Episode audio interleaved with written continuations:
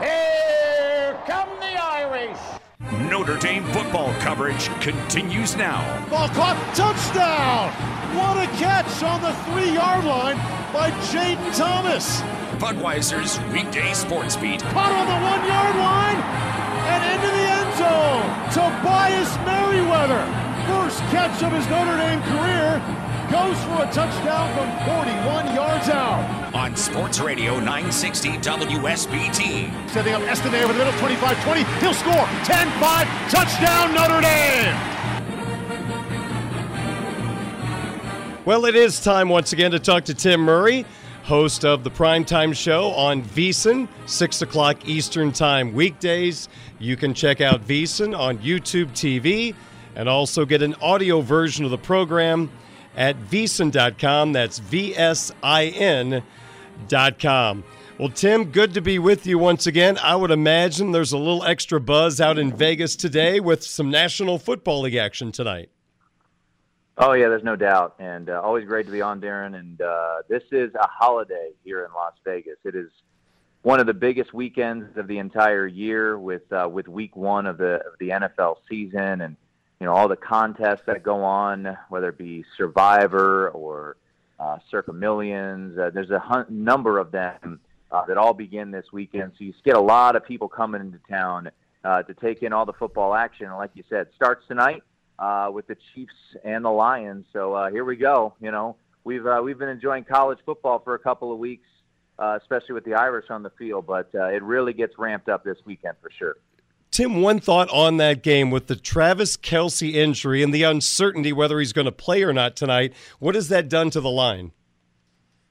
Yeah, it's a great question. Uh, we have seen that line move down a little bit. Um, you know, it's uh, sitting at four and a half uh, with Kansas City, a four and a half point favorite.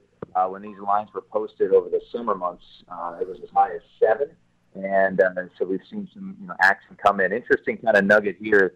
Jared Goff in uh, season openers, six zero against the spread. Patrick Mahomes not so shabby himself. He's four and one against the spread, and his numbers are out of this world. He's uh, thrown for over fifteen hundred yards, eighteen touchdowns, no interceptions in season openers. So uh, it should be uh, should be a pretty good one uh, tonight at Arrowhead. Well, you watched your Fighting Irish take care of Tennessee State as expected last Saturday at Notre Dame Stadium. 56 to 3. I'm not sure if you were looking for anything in particular from the Irish knowing they were playing an inferior opponent, but give me just your overall thoughts. Were you satisfied with what you saw? You know, they covered the spread for those who are wondering. Uh, I believe it closed at 49. So uh, Notre Dame is 2 and 0 against the spread this year, uh, and the over uh, went over as well. You know, I think for me, uh, the biggest takeaway was, you know, the offense continues to just hum. Um, and, you know, the, the two minute drill, and I, I put on social media, I know it's Tennessee State, but to go 80 yards in 36 seconds without using a timeout is is pretty impressive. That's hard to do that against air. So, you know, as we talked about a couple weeks ago, Darren, uh, the floor of this team for me continues to rise. Uh, I don't want to get over, you know, overzealous, and uh, that's why this game, you know, we'll get into the betting angle of this game, but uh, that's why this game is really tricky for me uh, when it comes to the betting angle. Um, but you know, those first two performances you know, nine first half possessions, nine touchdowns, mm. granted against obviously inferior opponents. But what you've seen from Sam Hartman has been probably better than advertised to this point. And now you get to see a, a, a pretty formidable foe uh, on their home turf come uh, come Saturday afternoon. Tim, let me give you a thought that I have going into this NC State game. On the offensive side of the football, there are two areas, despite how everything has looked great so far, that I'm still kind of curious to see how it's going to play out against better opponents. And the two things are this number one, I think NC State's going to attack those guards just to test them early on. And also, I think. Tim, the Irish are going to need a whole lot more out of that field wide receiver position. I'm not giving up on Tobias Merriweather, but not much is happening in that spot right now. Yeah, and I think you know Tony Gibson is a veteran defensive coordinator who has faced uh, Sam Hartman, I believe, four times now. Or this will be the fourth time, uh, so there's familiarity there. But I think that's an advantage for Notre Dame, to be honest, than it is for NC State because you've got Sam Hartman who knows Tony Gibson uh, quite well. Tony Gibson may not know this Notre Dame offense as well, but no, I think you make a really good point. As we haven't seen two guards making their you know first road start. You know, I know Ireland yep. technically was not at Notre Dame Stadium, but a true road environment there, Carter Finley Stadium. Um, so yeah, I, I think Tony Gibson's going to throw some you know unique looks at them, try to confuse them uh, a little bit, and I think that's going to be something to take keep an eye on. And I think the biggest thing, you know, for me uh, from Notre Dame, yes, it, you need to keep uh, NC State off balance, and I think you do when you have a Sam Hartman. And I want to see more from the wide receiver position for sure. Uh, but I think this stable of running backs, uh, you know, I like the fact that they've kind of kept Audric Estime rather rested these first two weeks uh, because this is a spot for me where I think you really rely on that. You know, I know Devyn Ford is going to be sidelined, but you know, three, four-headed monster, however you want to define it. I think Dylan McCullough, uh, Dylan McCullough, excuse me, is is really going to uh, earn his earn his paycheck this week. I, I think mm-hmm. this is a big spot for, for the running running attack with that kind of unique three three five look uh, that NC State likes to throw out there. Tim Murray from VSiN, my guest, Fighting Irish football fan and host of the primetime show on VSiN weekdays at 6 p.m. Eastern Time. Tim, I know there's been a lot of focus. Brennan Armstrong reuniting with his offensive coordinator at Virginia. A couple of years ago, he looked like an All American quarterback.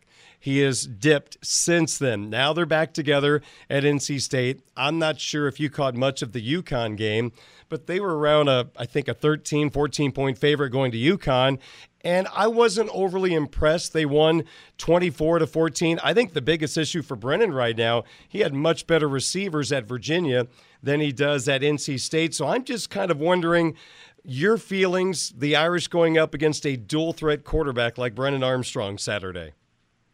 Yeah, and uh, you know, you think back to two years ago when Virginia was hosting Notre Dame in a primetime yeah. spot, and uh, you know, I remember early on in that week it was kind of a trendy underdog uh, to take in Virginia, and then Brennan Armstrong doesn't play, and, and it was a complete disaster for Virginia as Notre Dame really did whatever they wanted in that game, winning comfortably 28 to three. Um, I do like the fact before I get to Brendan Armstrong, you mentioned we've talked about familiarity, right? Tony Gibson, the defensive coordinator for NC State. Well, Robert Anae and his offense, Notre Dame has now faced two consecutive years. Granted, two years ago, as mentioned, no Brendan Armstrong, but they faced him up at Syracuse. So Al Golden, Marcus Freeman have familiarity uh, with with this style of offense. But anytime you're facing a dual threat like a Brennan Armstrong, it's always tricky. It's always taxing on your linebackers. You know, I'm sure there's going to be moments where uh, the Notre Dame message boards are going to be upset with uh, with a linebacker uh, who you know maybe can't catch up with Brennan Armstrong. He's going to make some plays with your legs. It's going to be frustrating, um, but you know, at least one game, and you really try not to overreact. And I think that's the biggest thing when it comes to, you know, betting, especially in week number two, is try not to overreact. I thought it was pretty sluggish. I was not impressed by this offense. Uh, but Brendan Armstrong is going to make plays. But to your point, I'm really curious about the playmakers that NC State has, and if Notre Dame's corners, who obviously haven't been tested yet, playing Navy and then an FCS opponent, but that's supposed to be the strength of this team. They go deep. Um, you know, maybe the safeties get a little tested this week because that was certainly a question mark coming into the year. But I like the fact that you know these corners are probably uh, going to be a pretty big advantage, in my opinion, for for Notre Dame. And and as long as you can kind of contain Brennan Armstrong, I give the edge to the uh, to the Irish defense uh, in this game. You know, what, what we'll also see is you know does Notre Dame have the ability to uh, to have a, a legitimate pass rush? I mean, that's yep. kind of been another uh, curious factor coming into this year. And once again, you play Navy, you don't know whether you have. You play Tennessee State, you know, how much can you really put into that? So I'd like to see if Al Golden uh, in this defense can kind of ratchet up some pressure on Brendan Armstrong and make him feel uncomfortable. Tim, using DraftKings Sportsbook, they've got Notre Dame favored by seven and a half at a, a dollar eight. You've got NC State at plus seven and a half at a buck twelve. When you see that line, what comes to mind for you? Oh, it's terrifying. Um, you know, because I think I would have think majority of your listeners and folks in South Bend think Notre Dame should be a bigger favorite for what they've done. And you know, I mentioned overreactions, right? So Notre Dame has played two games, granted against some pretty inferior foes, but they've outscored them 98 to six. NC State plays a Thursday night game up at UConn, and it's not pretty, right? They win, they don't cover, and I think the perception is now that Notre Dame into the top 10, they should go down and steamroll NC State. You know, there's a lot of uh, public sentiment out there, and I've made a lot of money going against this where you see a, a home do- a, a road favorite, a short road favorite, and it's just kind of easy pickings. You know, you mentioned DraftKings over at VSiN.com. We have uh, our betting splits with the action where it's coming in. And, you know, right now, Notre Dame is one of the most publicly bet sides of the week at 91% of the tickets. Uh-oh. Uh, then you think about another spot here in Las Vegas, the Westgate Superbook, who uh, I'll be touching base with each and every week before I come on with you. And uh, earlier today, uh, the executive director over there, uh, John Murray, let me know it was about four to one on Notre Dame, and then Notre Dame's going to be in a ton of money line parlays. So it is uh, that is always the worry that I have about a spot like this where you're going on the road as a perceived bargain, and uh, and it's more of a dogfight than we expect. Is a better thinking right if they say? all that information you just said, 91% of the public money is on Notre Dame, and the line's not moving. So is that something to be concerned about? Yeah, a little bit. Um, you know, it, it, depends. You know, look, we as recreational bettors don't move lines.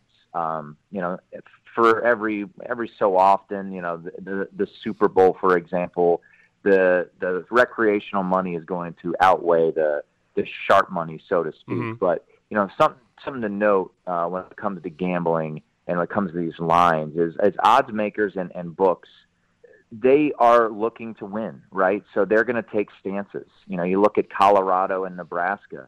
That's going to be probably the most lopsided bet uh, of the entire week, uh, no matter what book you talk to. After what we saw with Colorado in Week One, and now they're only a three-point favorite against Nebraska, who lost Week One against Minnesota and you know blew that lead and and, and wasn't all that impressive at least in the pub, eyes of the public. So that's going to be a very one-sided play. So yeah, I, I think there is a little bit of worry. One thing I will say that is maybe a positive here uh, for the Irish is that this did open on Sunday at Circa Sports in Vegas, which I deem as to be the sharpest shop in the country, in my opinion, when it comes to college football. They take high limits, they take all the action uh, and they went from six to seven and a half pretty much at open. So hmm. they did move through that key number. However, they haven't really moved off the seven and a half. So that makes you a bit worried. You know, I, will give you a different example. A game like Texas Tech and Oregon, open seven has gone down to six and a half and has stayed at six and a half. I think, in my opinion, Oregon fans should be a little bit more worried than Notre Dame fans, just on the surface of what the betting line is kind of telling you. Tim, let me use Notre Dame NC State as an example for my next question. The over under at DraftKings Sportsbook is 50 and a half. A lot of people like to use trends when they wager. So here's something I read today. When the over under of an NC State game is below 54, NC State is 0 10 against the spread in their last 10 games. Are those things we should even consider? Should we stay in the moment? It's Notre Dame against NC State. You know, I it's you know to each their own. I'll start it that way. Um, I'm not a big trends guy. Look, there are certain trends like the Army Navy game has gone under. I think hmm. it's like 16 or 17 consecutive times. You know, if you if you want to use that as a benchmark, that's totally fine. But I always get a bit worried when you start you know hearing these trends and and and rolling with them that way. But uh, I had not heard that one. That's an interesting one. My general kind of point of view is you know, each game, especially nowadays when it comes to these rosters are, are changing over so much. Uh, I just, how much do those trends ultimately mean, you know, anything, uh, especially for, you know, a, a one off like this. So, um, you know, I, I, it's worth, you know, everything's kind of worth uh, a data point. Um, but for me, I'm not a big trends guy when it comes to, you know, making my uh, bet one way or the other.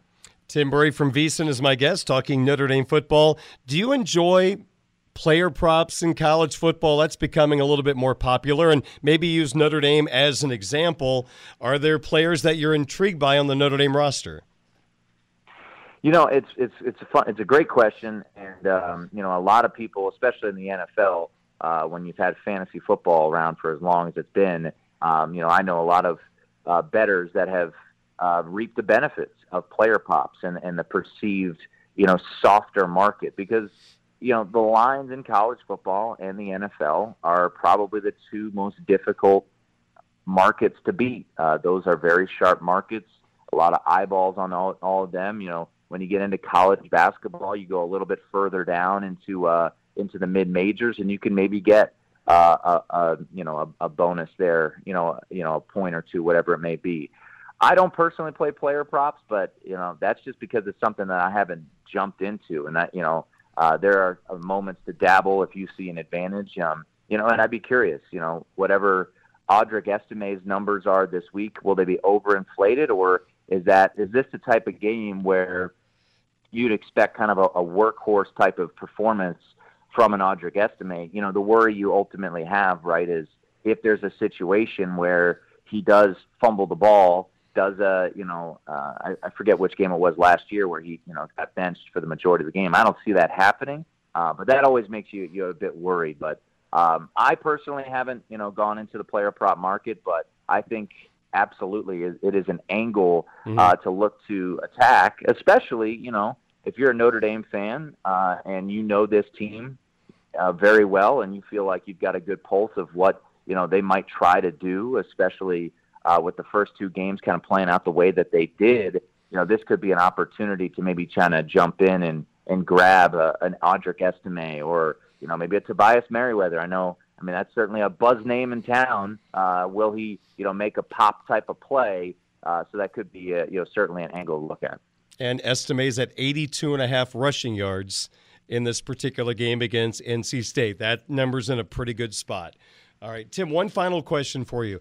And you put it best earlier in our conversation. You got to be careful not to overreact. So, with that being said, based on Clemson and Ohio State's first games, I'm wondering, as a Notre Dame fan, what those performances did to your thoughts about what could lie ahead for this football team.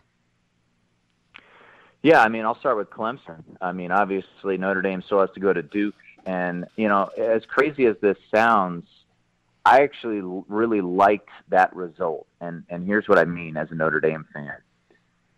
Notre Dame plays Ohio State September 23rd. They go to Duke the following week that is no longer going to be a letdown spot. Now, it, it could be just because of the physicality of that game on, on a Saturday night in, in South Bend and the, and the atmosphere being what it is, but Notre Dame is going to go into that game facing a ranked team. I mean, Duke's next three opponents, FCS Lafayette, Northwestern, who, by the mm. way, is a home underdog to UTEP this week, and then UConn, who, you know, we saw UConn play NC State, and they're they're feisty, but Duke – should be 4 and 0 and they will be nationally ranked if they're 4 and 0 going up against Notre Dame and I think that's a good thing for the Irish to make mm-hmm. sure that you're buttoned up. Marcus Freeman and company is not going to be able to uh, is not going to need to rally the troops, so to speak. Could they still lose that game? Obviously. I mean, Riley Leonard's really impressive, but I actually like that result uh, on Monday night for Notre Dame from the standpoint of I don't think that's a letdown spot anymore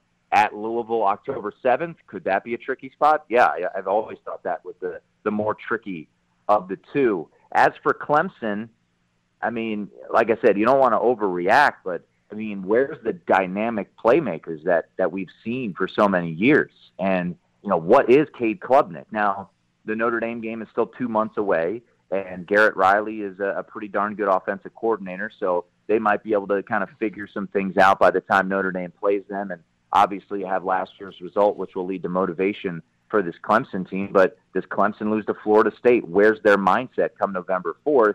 Ohio State, a little trickier to read. I do like the fact that Notre Dame gets them in a couple weeks as opposed to maybe later in the year. Uh, but certainly Kyle McCord and, and, and Devin Brown didn't look, you know, like world beaters against Indiana, an Indiana team that's perceived to be pretty down uh, this year. So all in all, I think it was a, a pretty positive weekend for for Notre Dame's uh, prospects for for this upcoming season. Yeah. You know, I, I said I believe they would lose. I, I, I said preseason. I think I said it with you. I think they're they were a nine and three football team, but they get tripped up either at Duke, Louisville, or to Pittsburgh, and I thought they'd go one and two uh, against um, uh, against the Big Three.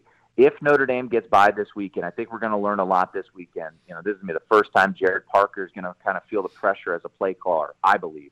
If Notre Dame gets by this weekend and looks really good doing it, I think 10 and 2 is is very very achievable and uh, we might see, you know, this team start to hum, but you know, this is a big hurdle for me when it comes to my vision and perspective of this season because, you know, Navy might be worse than we anticipated. Tennessee State was always expected to be a, a blowout. Um, I do like the fact that they've been very workmanlike, though. Right out of the gates, they're not messing around, and it seems like Sam Hartman uh, is, is on a mission this year to, Yep. uh, to, to really prove some folks wrong. He is Tim Murray. Check him out tonight, 6 Eastern Time on VSIN. That's a station you can get on YouTube TV, and you can get the audio broadcast at VSIN.com. Tim, again, thank you so much for your analysis and for doing this. And we'll look forward to talking to you next Thursday, hopefully about a 3 0 Irish football team. Yeah, uh, hopefully my, my nerves will subside and we'll be feeling good going into uh, into the chips. But uh, the way that I think, Darren, uh, this line terrifies me, especially with all the public money on one side. But hopefully, uh, hopefully Notre Dame takes care of business. And uh, yeah, we're talking about a three and zero football team uh, welcoming in Central Michigan. See, I was feeling all good. Now I'm nervous now. I think they'll be fine. No, I think they'll be good. And, and Tim, have a great weekend. We'll talk to you next week. All right, man, appreciate it. That's Tim Murray from VSIN. Sports Beat continues next on WSBT.